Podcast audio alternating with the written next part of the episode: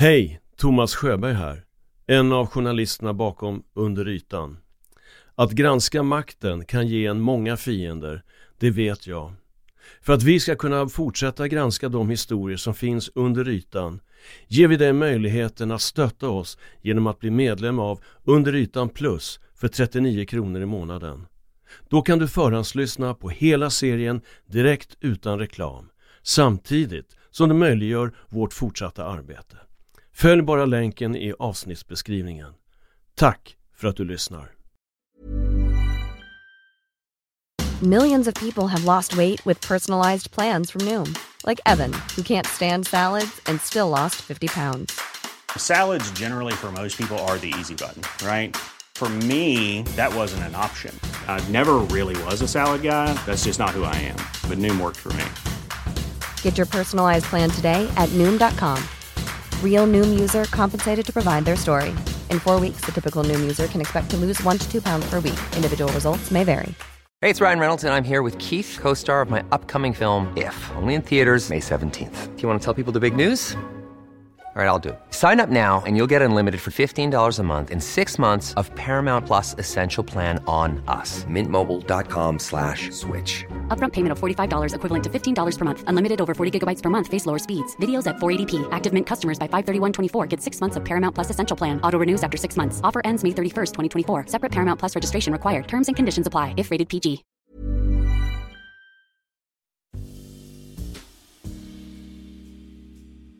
Två barn väljer bort sin pappa. De vill inte prata med honom och han är helt blockerad från insyn i deras liv. Han har blivit en främling för dem, mot sin vilja. Han har blivit alienerad i sin egen familj. Jag behöver hjälp. Nu säger jag jag behöver hjälp. Nu har jag gjort exakt det som ni, ni, ni ville att jag skulle göra. Jag gick till familjerätten och varje gång när det kommer till en planeringsschema, då backar hon. Och det är väldigt oroande den här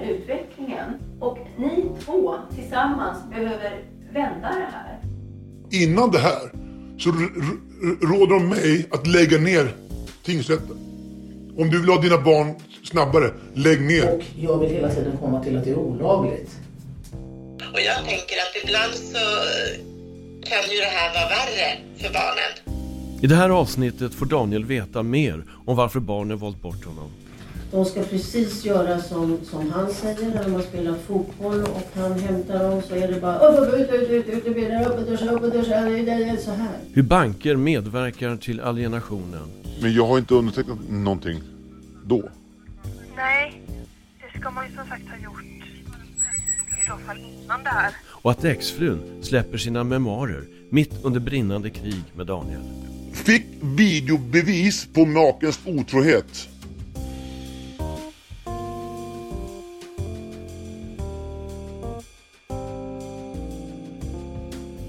Du lyssnar på Under ytan och dokumentären Att väljas bort som förälder. En serie i sex delar om mig, Thomas Sjöberg, producerad av Anders Nyström och Current Affairs. Del 2. Föräldrarna som Gud glömde.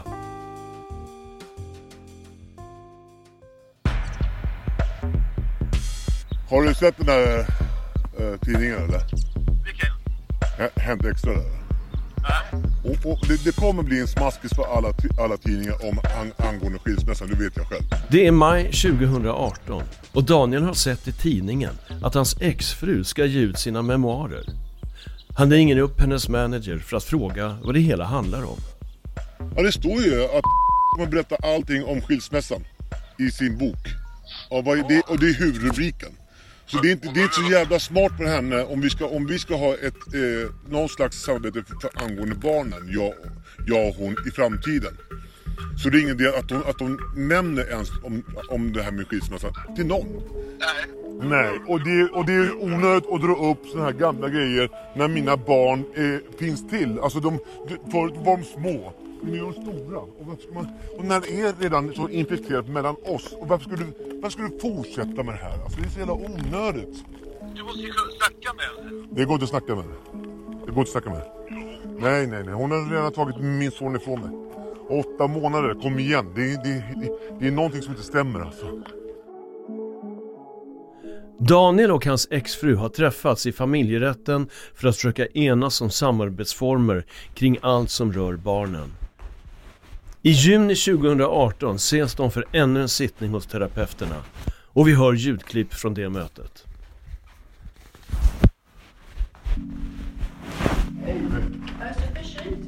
Terapeuten frågar om Daniel och exfrun hunnit prata innan mötet. Ja, ni hade inte kommunicerat med varandra innan eller? Nej, Nej. det är tufft. Är det tufft att prata med varandra eller? Ja, det är tufft. Och då, då är det ju bra att ni här nu. Inget nytt framkommer egentligen utan det är i stort sett samma låsningar mellan Daniel och exfrun. Daniel berättar om hur hans planerade dagar med sonen förstörs. Exfrun kontrar med att hon inte informerats. Det blir direkt konfrontation. De avbryter varandra och pratar i munnen på varandra och rummet osar av ömsesidig ilska och beskyllningar om bristande ansvar och kommunikation. Terapeuten lyssnar och är bekymrad. Jag gör allt för att min vecka ska funka. Du förstör min vecka. Men om vi ska gå framåt nu, för det här är Ja, hur det har varit. Och jag vet att det har funnits mycket bättre tider än vad som är nu. Och det är väldigt oroande den här utvecklingen. Och ni två tillsammans behöver vända det här. Men det kräver- det kräver samarbete. Och det samarbete betyder att båda hjälps åt. Det går inte på något annat sätt, enligt min erfarenhet. Jag vill, precis som ni, att ska ha en schysst relation med er båda. Och att det ska gå att vända det här. Det det vill jag också. Ja, men då måste ni prata med varandra och ha gemensam planering.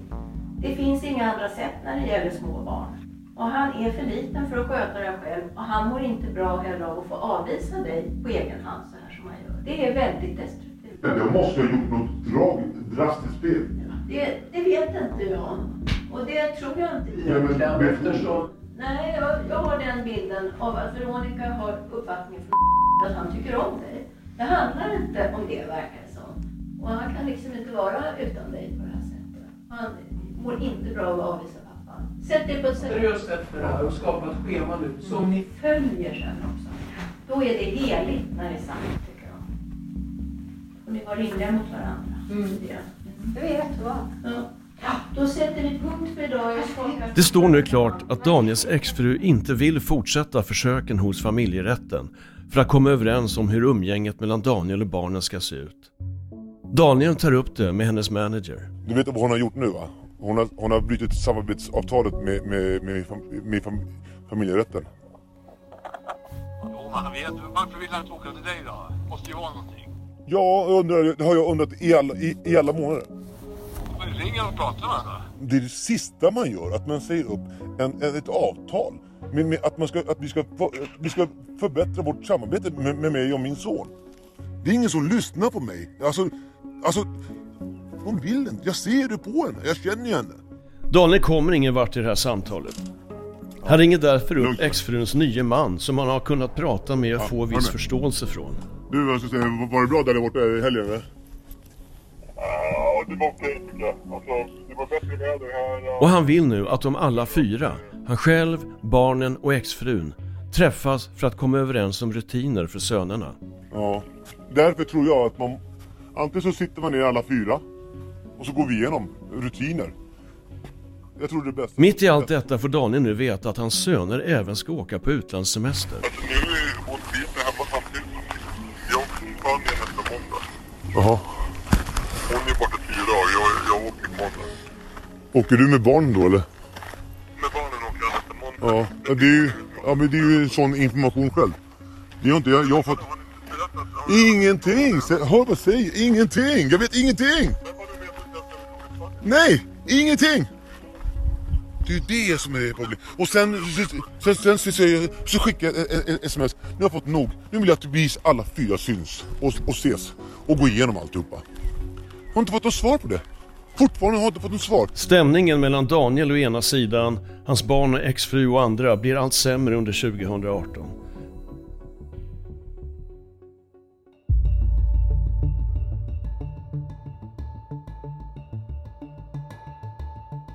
Hösten 2018 utkommer så exfruns memoarer. Precis som Daniel befarat ägnar hon stort utrymme åt hans påstådda otrohet och skriver att hon fått videobevis för snedsteget. att hon bytt lås i villan där de bodde och att han vid tiden för skilsmässan inte ens ägde kläderna han gick i för de hade hon köpt. Nu ges det som hände tio år tidigare åter stora rubriker och Daniel kontaktas av kvällstidningarna för en kommentar. Hallå? Han ringer exfruns manager. Ja men du, du, du, såg ju, du såg ju rubriken. Det är inte schysst det här. Fick, fick videobevis på makens otrohet. Bytte lås. Slängde vigselringen. För jag har fortfarande barn. Det här ska mina barn få läsa. I början av november 2018 blir läget tillspetsat när Daniels advokat skickar ett brev till Daniels exfru. Bakgrunden är att exfrun redan på sommaren ensidigt och utan att förklara varför avbrutit samtalen hos familjerätten. Hon vill inte fortsätta medverka till hur ett umgänge mellan Daniel och yngste sonen ska planeras. Olles växelvisa boende hos Daniel har avbrutits med den enda förklaringen att Olle inte vill bo hos sin pappa. Det finns, skriver advokaten, ingenting som talar för att umgänget mellan Daniel och sonen ska minska. Han anser att Olles vilja visserligen kan beaktas av föräldrarna men att det är ett beslut som inte enbart ska tynga sonen. Och han avslutar brevet, citat. För det fall du inte avhörts inom den utsatta tiden och eller du fortsatt vägrar medverka till att det växelvisa boendet återgår har min klient instruerat mig att inge en ansökan om stämning. Slutcitat.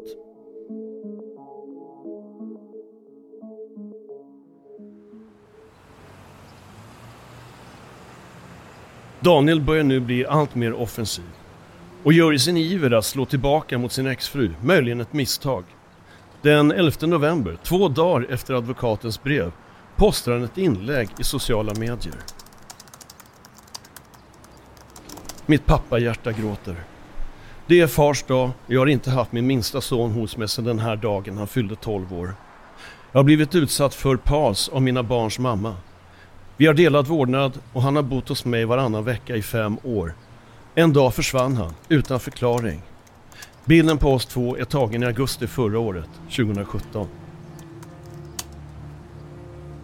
Daniel har alltså nu i ett offentligt sammanhang påstått att barnets mamma avsiktligt har alienerat Olle mot honom. Med citat från den så kallade pappamanualen.se anklagar han henne för den citat mest vidriga och avskyvärda handling som en förälder kan använda. Slut citat. Parental alienation, lyder ett annat av citaten, är en psykisk misshandel av barn och i strid med lagen. Daniel har hört talas om begreppet PAS, alltså föräldraalienation, via en granne som råkat ut för samma sak. Daniel berättar om det idag. Under den här tiden när min son är borta så har jag kontakt med min granne. Och min granne har hänt han likadant. Att han har blivit utesluten som pappa när hans barn var små. För att han gick vidare med en annan kvinna. Han eh, upplyste om det här med PAS till mig. Jag visste ingenting om PAS.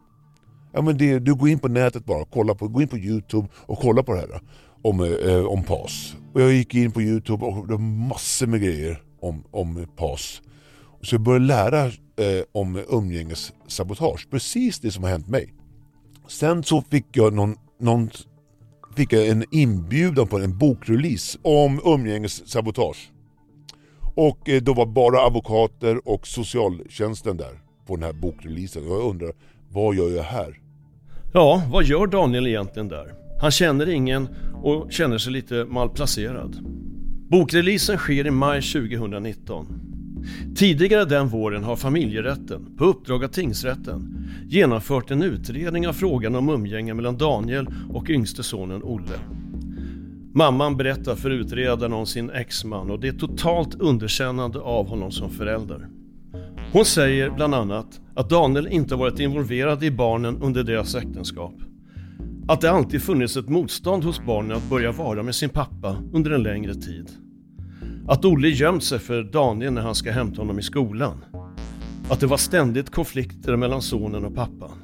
Att Daniel inte haft något intresse för sin son. Att Olle har sagt att han hoppar framför tåget om han tvingas träffa sin pappa.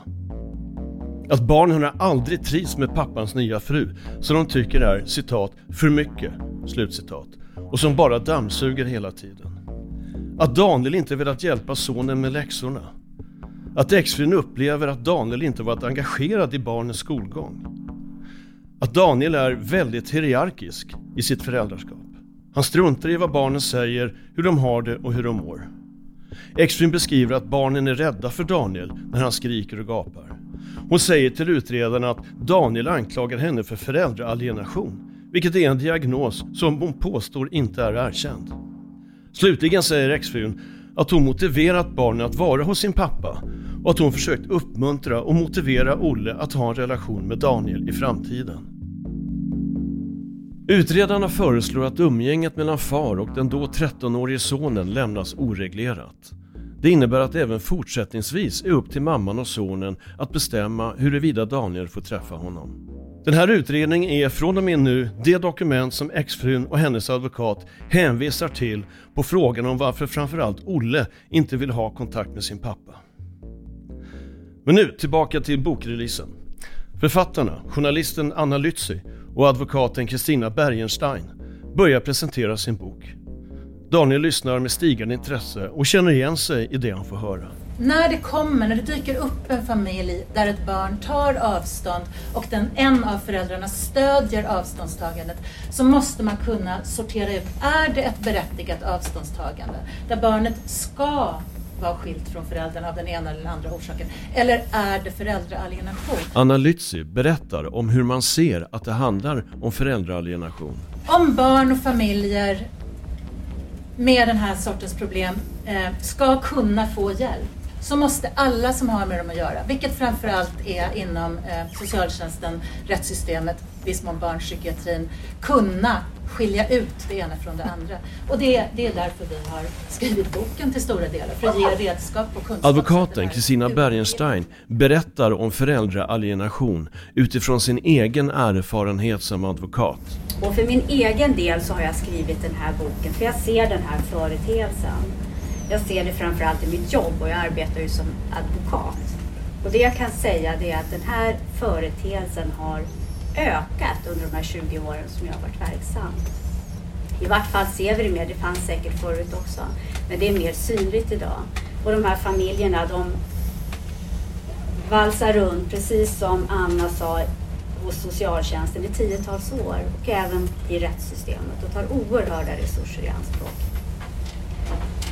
Vi har som sagt skrivit den här för de här barnen. Det är ju barnen det handlar om och det är de här barnen som far illa.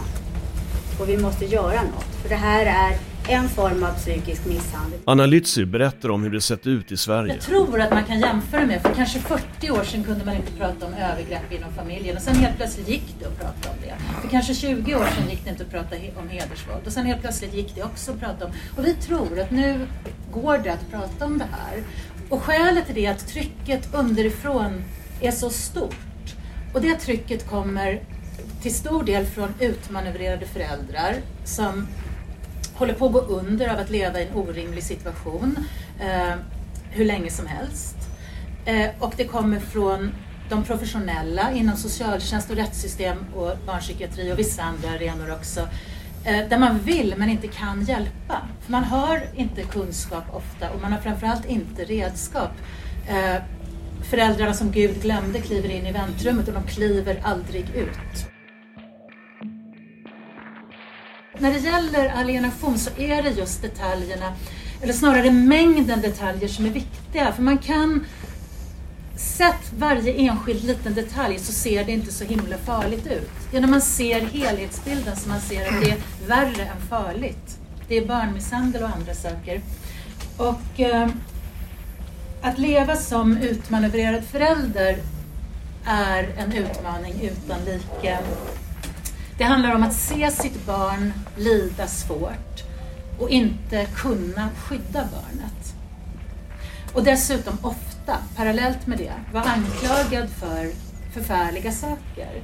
Eh, och när man söker hjälp för situationen så får man inte hjälp utan saker och ting blir istället ofta steg för steg värre.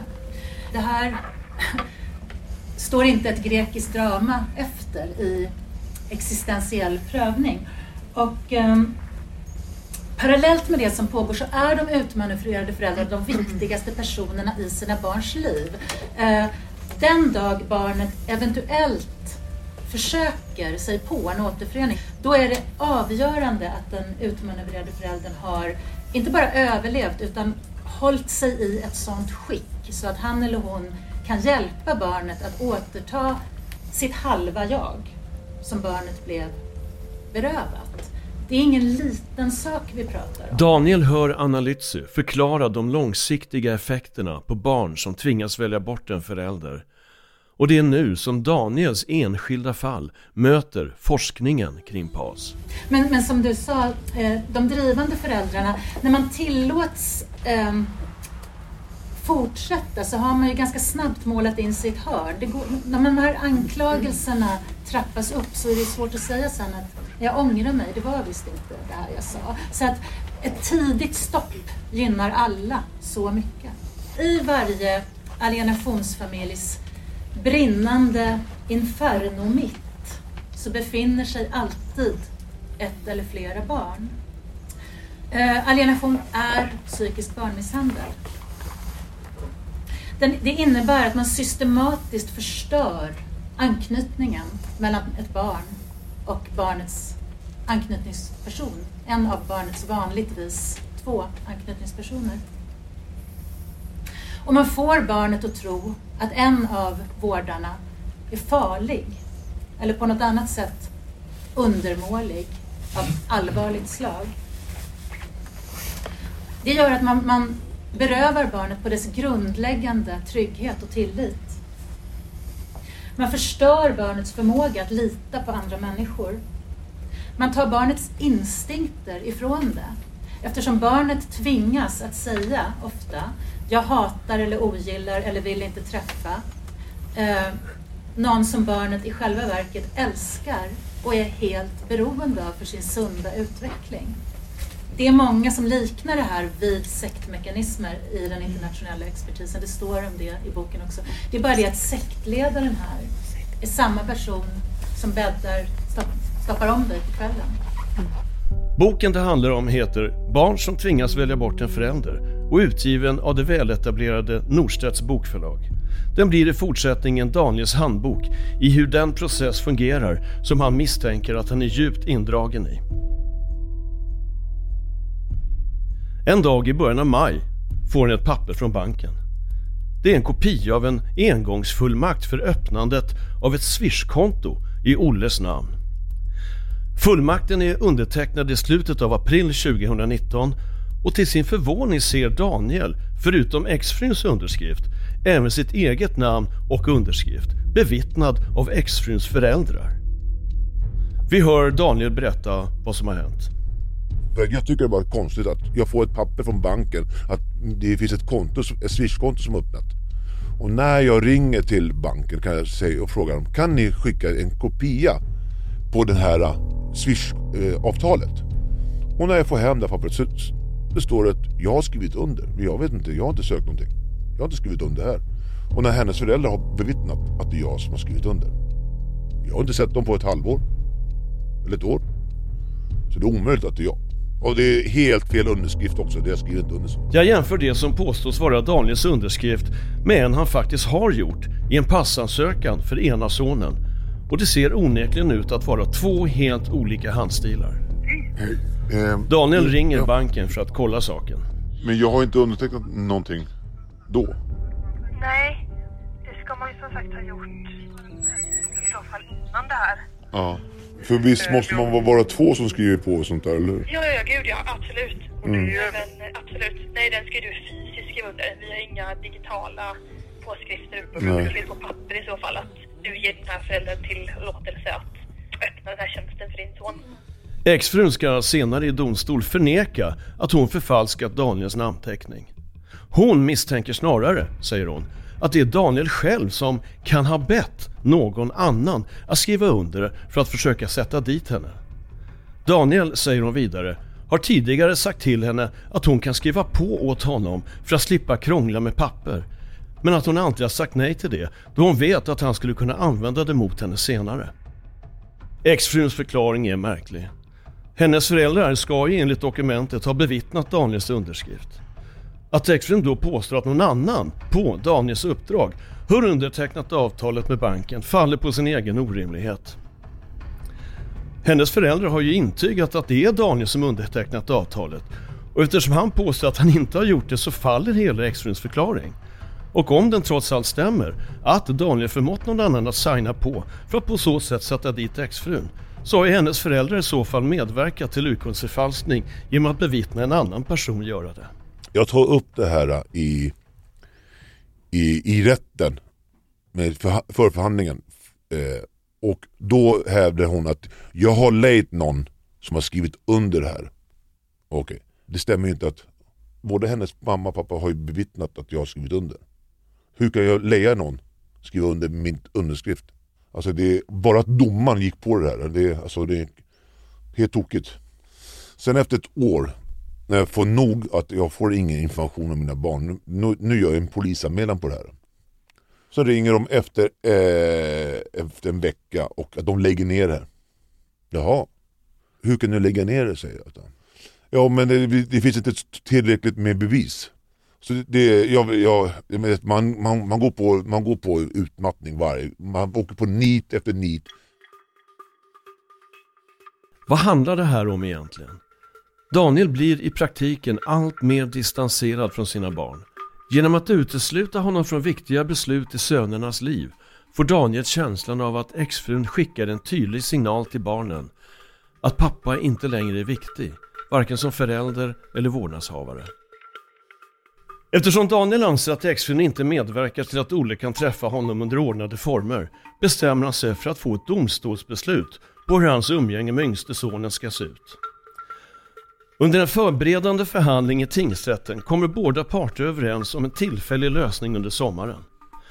Dalen har fått rådet av socialtjänsten att driva frågan om ett domstolsbeslut som är ett starkare juridiskt instrument och som innebär att den förälder, exfrun i det här fallet, kan ådömas böter om hon inte uppfyller villkoren i domstolsbeslutet.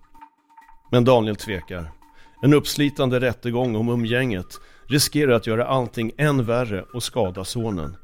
Så en frivillig överenskommelse ser ut att vara bästa lösningen. Men det ska senare visa sig vara en felbedömning. Daniel minns tillbaka på mötet i tingsrätten. Jag träffar henne på, ut i, i rättssalen. Hon har en av Sveriges bästa advokat mot mig. Jag förstår inte varför hon ska ha en sån bra advokat mot mig när jag inte jag vill ingenting mer än bara ha mina barn på halvtid. Domaren säger att eh, ni, eh, ni, måste komma överens. Då kommer vi överens om att eh, under sommaren här nu.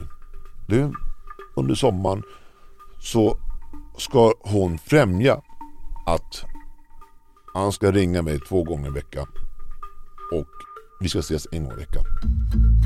Ja, exfrun har verkligen anlitat en av landets mest meriterade och namnkunniga advokater inom familjerätt. Vi hör henne sammanfatta för domaren vad hennes klient är överens med Daniel om. När och hur far och son ska träffas och då ska Daniels fru inte vara med. Det kan tyckas anmärkningsvärt att exfrun på det här sättet tillåts styra Daniels eget familjeliv. Att hans fru måste lämna hemmet när Olle ska umgås med sin pappa. Men Daniel har inte mycket att välja på. Motståndet är hårt och för att överhuvudtaget nå någon slags framgång är det så här uppgörelsen ser ut. Ja, vi är överens om att eh, ska vistas eh, hos sin pappa en gång i veckan dagtid. Och eh, en viktig faktor är att det är som är tillsammans, ni två.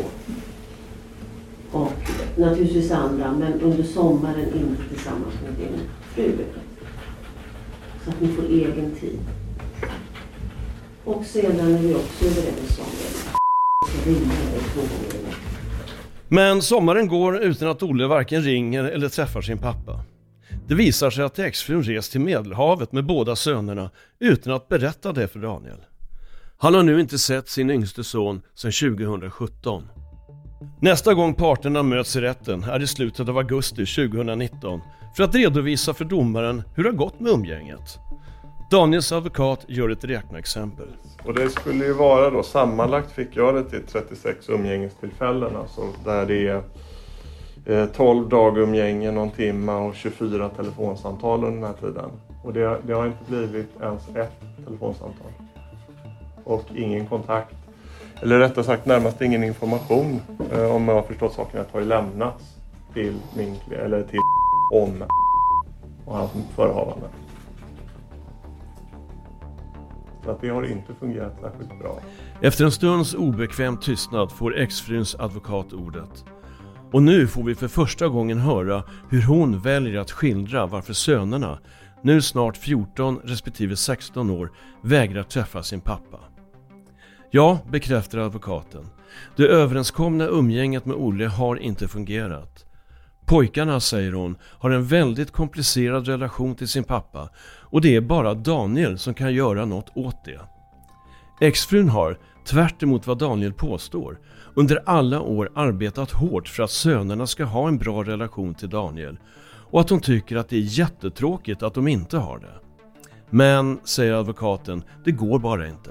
Sönerna totalvägrar. De tycker hemma hos pappa och hans nya fru att de lyssnar inte på pojkarna, de kör sitt eget race. Pappa är väldigt sträng.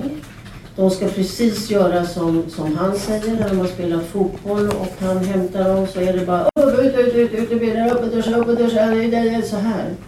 Och de känner sig inte komfortabla i den här miljön så de får uträtta själv. Men det handlar om hur pojkarna har det hos pappan. De tycker inte de respekteras på något sätt. Och det är gap och det är skrik och det är hit och det är där och det är fram. Alltså, det fungerar inte och nu är de så pass stora så att nu säger de bara att vi, inom citat, vi skiter i det. Daniels advokat får bemöta exfruns version. Han säger att Daniel inte delar exfruns uppfattning att hon gjort allt vad hon kan för att få umgänget med sonen att komma igång. Att anledningen egentligen är banal.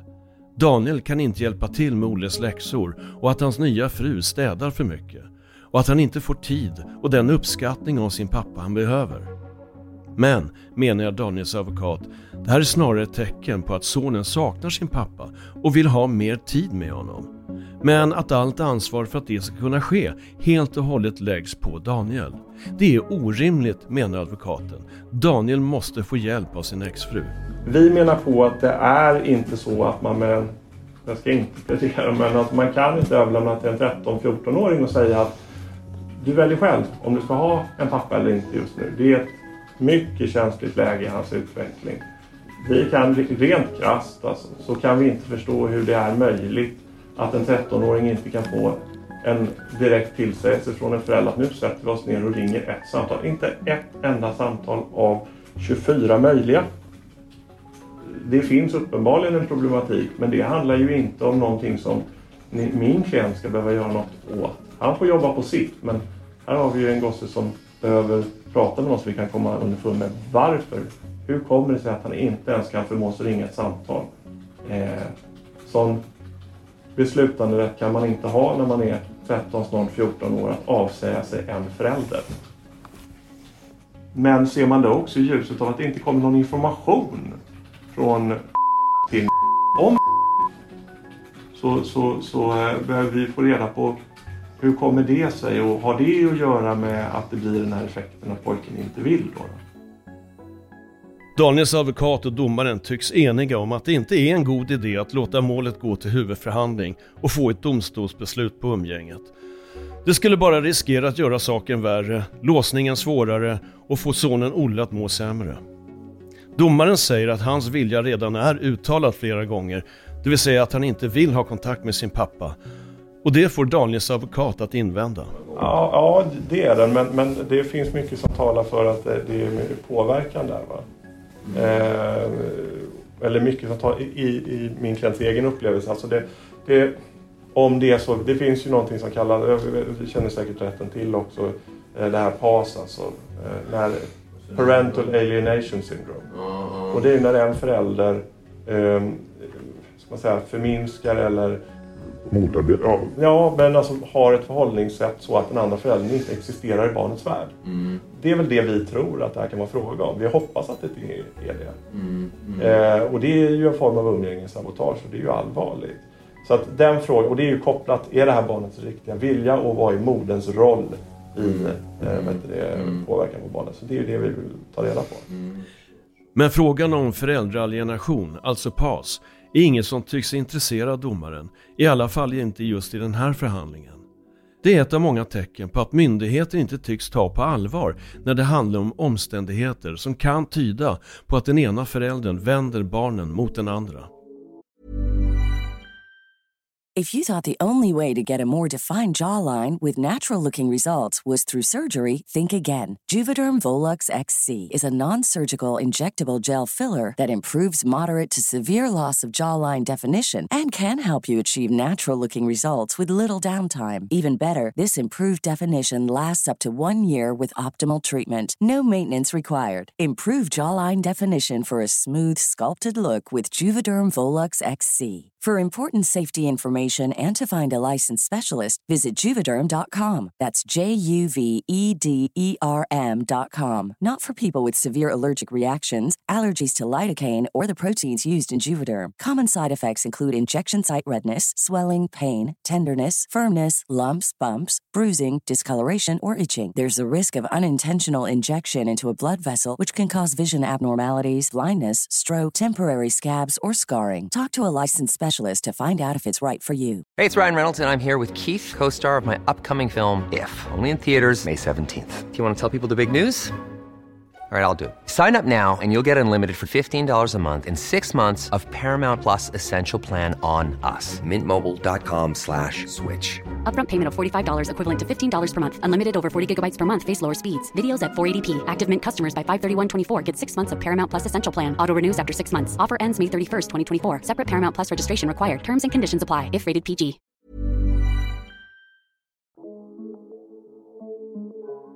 Efter att domaren pratat enskilt med exfrun och hennes advokat kommer Daniel tillbaka till rättssalen där hans advokat fortsätter försöka få domaren att förstå situationen för hans klient. Det är på så många plan man inte gör någonting. Du vet, man går med på att barnen får ha honom blockad på telefonen. Så att han kan inte ringa. Eh, han kan inte smsa. Man berättar inte vad de gör och när de gör det. Eh, så han har ingen aning om vad som händer heller. Man har ingen egen vad heter det, kommunikation till honom. Du, när du ställer frågor eller någonting då får du inte besked om han ska komma eller inte och de ska åka utomlands. Och istället så åkte han väl utomlands med mamma. Så att eh, därför tänker jag mig att vad beror det på? Att... Förhandlingen avrundas. Domaren förklarar att exfrun går med på att föräldrarna ännu en gång ska verka för att telefonsamtal mellan Daniel och yngste sonen ska ske åtminstone en gång i veckan. Familjerätten ska också göra en begränsad vårdnadsutredning.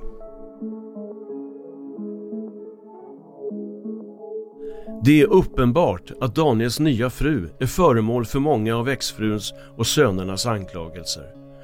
Hon beskylls för att vara för mycket, att hon ständigt dammsuger, att hon inte lyssnar på Olle och Kalle och att hon styr och ställer. Men det motsägs inte minst av den strida ström av sms mellan henne och barnen under de många år som sönerna faktiskt bodde växelvis hemma hos sin pappa. Sms som visar att de tvärtom haft en nära relation.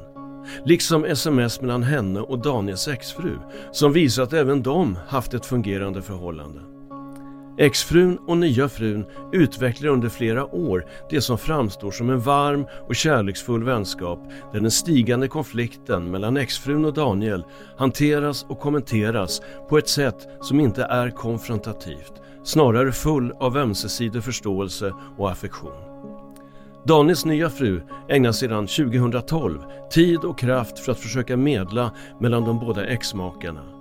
Och i november 2014 skriver exfrun att hon beundrar Daniels nya fru och att hon är henne evigt tacksam för allt hon gör. Och, tillägger hon, citat, för att barnen gillar dig och du gör att de vill vara hos er. Det betyder allt för mig. Slut citat. Den här sms-kommunikationen motsäger alltså det exfrun och barnen de följande åren påstår om Daniels nya fru. Men det här varma tonfallet övergår successivt till dess raka motsats när Daniels nya fru allt mer sällan orkar medla mellan exmakarna för att helt upphöra 2017 i samband med att Olle plötsligt vägrar träffa sin pappa. Under senhösten 2019 träffar Daniel familjerätten. Ingenting har förbättrats sedan mötet i tingsrätten i augusti. Daniel känner ett stort behov av att prata om den utredning som tidigare gjorts om yngste sonen och där Daniels exfru i hårda ordalag kritiserat honom som pappa. Det känns som att vi är en pajkastning. Ja, Det handlar inte om, om hur, vi ska, hur vi ska komma till, till, till skott med, med barnen. Eller med, ja, nu är det båda barnen. Så det finns ingenting, eh, att jag kan inte greppa, vad har det här med oss? Och redan nu lyfter Daniel frågan om att exfrun ägnar sig åt umgängessabotage. Begrepp som familjerätten tycks vara förtrogen med. Du påstår ju inget men du misstänker ju att, det kan, att det är umgängessabotage. tänker vi kring alla barnsamtal, att är, är de Mm. påverkade? Mm. Det behöver ju inte vara alienation eller det ni liksom är inne på. Utan att barnen är ju alltid påverkade av sina föräldrar i någon form. Ibland Men frågan om i vilken utsträckning Olle har påverkats av sin mamma är något som inte heller familjerätten tycks fästa någon vikt vid nu. Mot slutet av mötet ger Daniel uttryck för sin ambivalens när det gäller att stämma sin exfru för att få ett domstolsbeslut på umgänget med sonen. Och det är nu han uppmuntras att välja den ena av två vägar. Och familjerätten anser att det bästa är att Daniel lägger ner alla funderingar på att stämma sin exfru. Det jag tänkte på det du sa, och vi är ju alltid lite försiktiga med att liksom, Mm. säga vad någon ska göra för ibland får man tillbaka det Mm. på ett negativt Mm. sätt. Så här, som vi inte, jag vet inte vad som är det rätta Mm. men det finns ju två. Det du säger nu, så jag funderar på att dra tillbaka det, alltså själva tvisten och lägga ner det här. Det tycker jag är en klok tanke att fundera kring. Därför att du rent så här känslomässigt, du kommer inte vinna med att dra det här i kaklet. Det är ju liksom er erfarenhet. I rätten skulle du vinna direkt.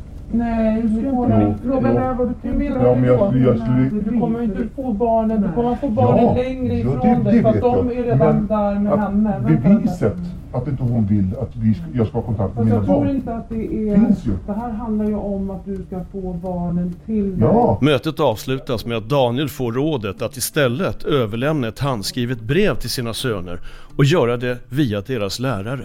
Eh, Jag kan hjälpa dig att formulera det åt dig men att det är du som skriver det. Eh, för du ska skriva ifrån hjärtat. Och sen... Du har i det här avsnittet hört hur Daniels exfru publicerat sina memoarer som ur hans synpunkt spär på konflikten. Hur en bank medverkar till den konflikten och att han nu fått ett ord för det han anser sig vara utsatt för. Föräldraalienation.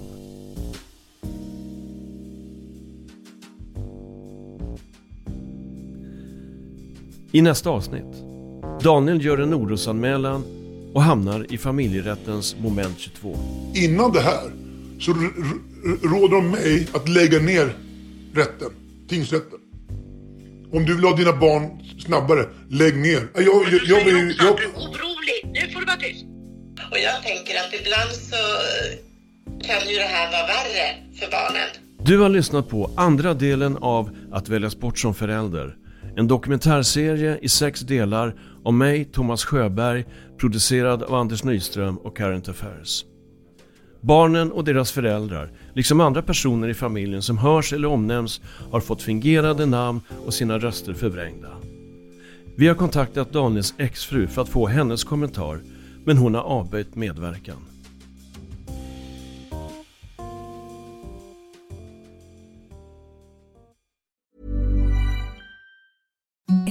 The softest sheets you've ever felt. Now imagine them getting even softer over time. That's what you'll feel with Bowl and Branch's organic cotton sheets. In a recent customer survey, 96% replied that Bowl and Branch sheets get softer with every wash. Start getting your best night's sleep in these sheets that get softer and softer for years to come. Try their sheets with a 30-night guarantee. Plus, get 15% off your first order at bowlandbranch.com. Code BUTTERY. Exclusions apply. See site for details. Grävande journalistik kräver mycket tid och arbete. Därför vill vi erbjuda dig ett sätt att stötta oss så att vi kan fortsätta granska historier som finns under ytan. Om du blir medlem i Under ytan plus för 39 kronor i månaden kan du lyssna på hela serien direkt utan reklam samtidigt som du möjliggör vårt fortsatta arbete. Följ bara länken i avsnittsbeskrivningen. Tack för att du lyssnar.